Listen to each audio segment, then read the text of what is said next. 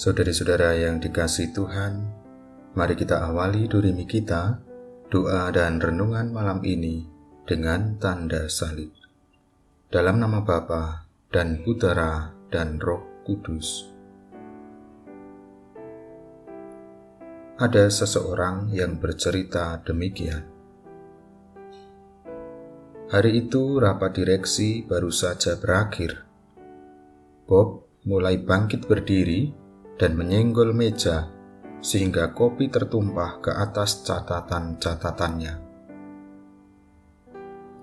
Waduh, memalukan sekali aku ini. Di usia yang semakin tua kok tambah seperti ini. Semua orang ramai tergelak tertawa. Lalu sebentar kemudian, kami semua mulai menceritakan saat-saat yang paling menyakitkan di masa lalu dulu. Gilirannya kini sampai pada Frank yang duduk terdiam mendengarkan kisah lain-lainnya. Ayolah, sekarang giliranmu.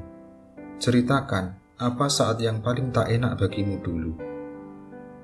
Frank tertawa, dan mulailah ia berkisah cerita masa kecilnya. Aku besar di sebuah kota, di mana ayahku adalah seorang nelayan dan ia sangat cinta pada lautan. Ia punya kapalnya sendiri. Meski berat sekali mencari mata pencarian di laut, ia kerja keras sekali dan akan tetap tinggal di laut sampai ia menangkap cukup ikan untuk memberi makan keluarga. Bukan hanya untuk keluarga kami sendiri, tetapi juga untuk ayah dan ibunya dan saudara-saudara lainnya yang masih di rumah. Ia menatap kami dan berkata, "Ah, seandainya kalian sempat bertemu ayahku, ia sosoknya besar, orangnya kuat dan menarik jala, dan memerangi lautan demi mencari ikan. Asal kau dekat saja padanya, baunya sudah mirip seperti lautan. Ia gemar memakai mantel yang sudah tua, terbuat dari kanvas dan pakaian kerja dengan kain penutup dadanya. Topi penahan hujannya sering ia tarik turun menutupi alisnya. Tak peduli berapapun ibuku mencucinya, tetap akan tercium bau lautan dan amisnya ikan. Suara Frank mulai merendah sedikit.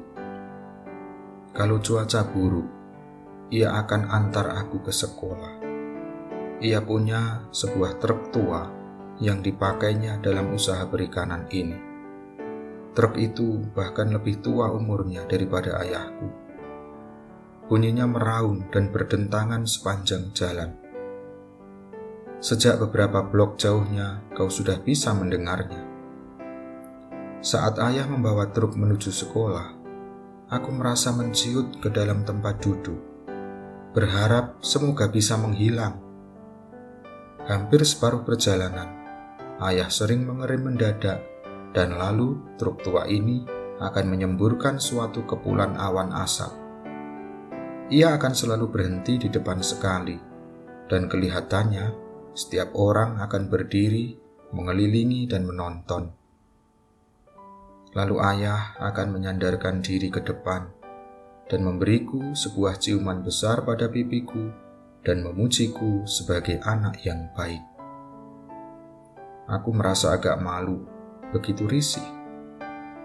Maklumlah, aku sebagai anak umur 12 dan ayahku menyandarkan diri ke depan dan memberikan aku ciuman selamat tinggal. Frank berhenti sejenak, lalu ia meneruskan. Aku ingat hari ketika aku putuskan aku sebenarnya terlalu besar untuk suatu kecupan selamat tinggal.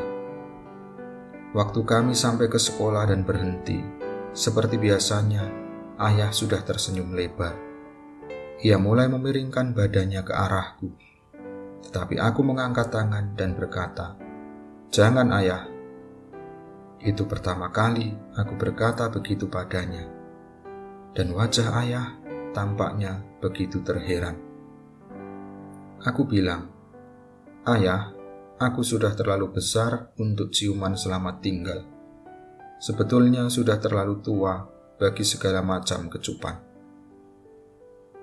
Ayahku memandangiku untuk saat yang lama sekali, dan matanya mulai basah.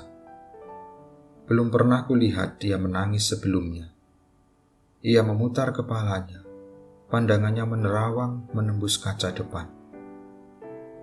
Engkau benar, katanya. Engkau sudah jadi pemuda besar, seorang pria. Aku tidak akan menciummu lagi.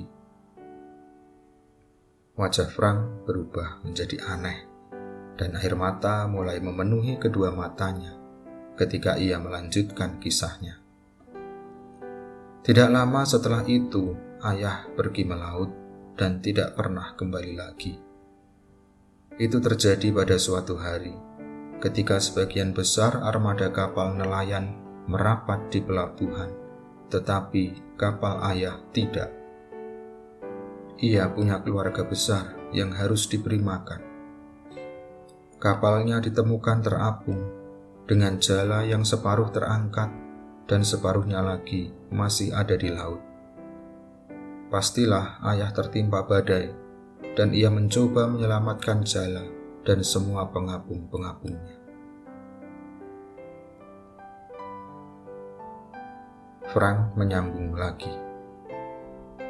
Kawan-kawan, kalian tidak bisa bayangkan apa yang akan kukorbankan sekedar untuk mendapatkan lagi sebuah ciuman pada pipiku untuk merasakan wajah tuanya yang kasar, untuk mencium bau air laut dan samudera padanya untuk merasakan tangan dan lengannya merangkul leherku. Sekiranya saja aku jadi pria dewasa saat itu. Kalau aku seorang pria dewasa, aku pastilah tidak akan pernah memberitahu ayahku bahwa aku terlalu tua, bahwa aku sudah terlalu besar untuk sebuah ciuman selamat tinggal. Semoga kita tidak menjadi terlalu tua untuk menunjukkan cinta kasih kita kepada sesama. Mari saudara-saudara yang terkasih, kita mohon belas kasih dan kerahiman Tuhan sebelum kita beristirahat malam hari ini. Allah yang Maha Rahim, aku menyesal atas dosa-dosaku. Aku sungguh patut engkau hukum, terutama karena aku telah tidak setia kepada engkau yang maha pengasih dan maha baik bagiku. Aku benci akan segala dosaku dan berjanji dengan pertolongan rahmatmu, hendak memperbaiki hidupku dan tidak akan berbuat dosa lagi. Allah yang maha murah, ampunilah aku orang berdosa ini. Salam Maria, penuh rahmat Tuhan sertamu. Terpujilah engkau di antara wanita, dan terpujilah buah tubuhmu Yesus. Santa Maria, Bunda Allah, doakanlah kami yang berdosa ini, sekarang dan waktu kami mati. Dan semoga istirahat kita malam ini senantiasa dilindungi dan diberkati oleh Allah yang Maha Kuasa, Bapa dan Putera dan Roh Kudus.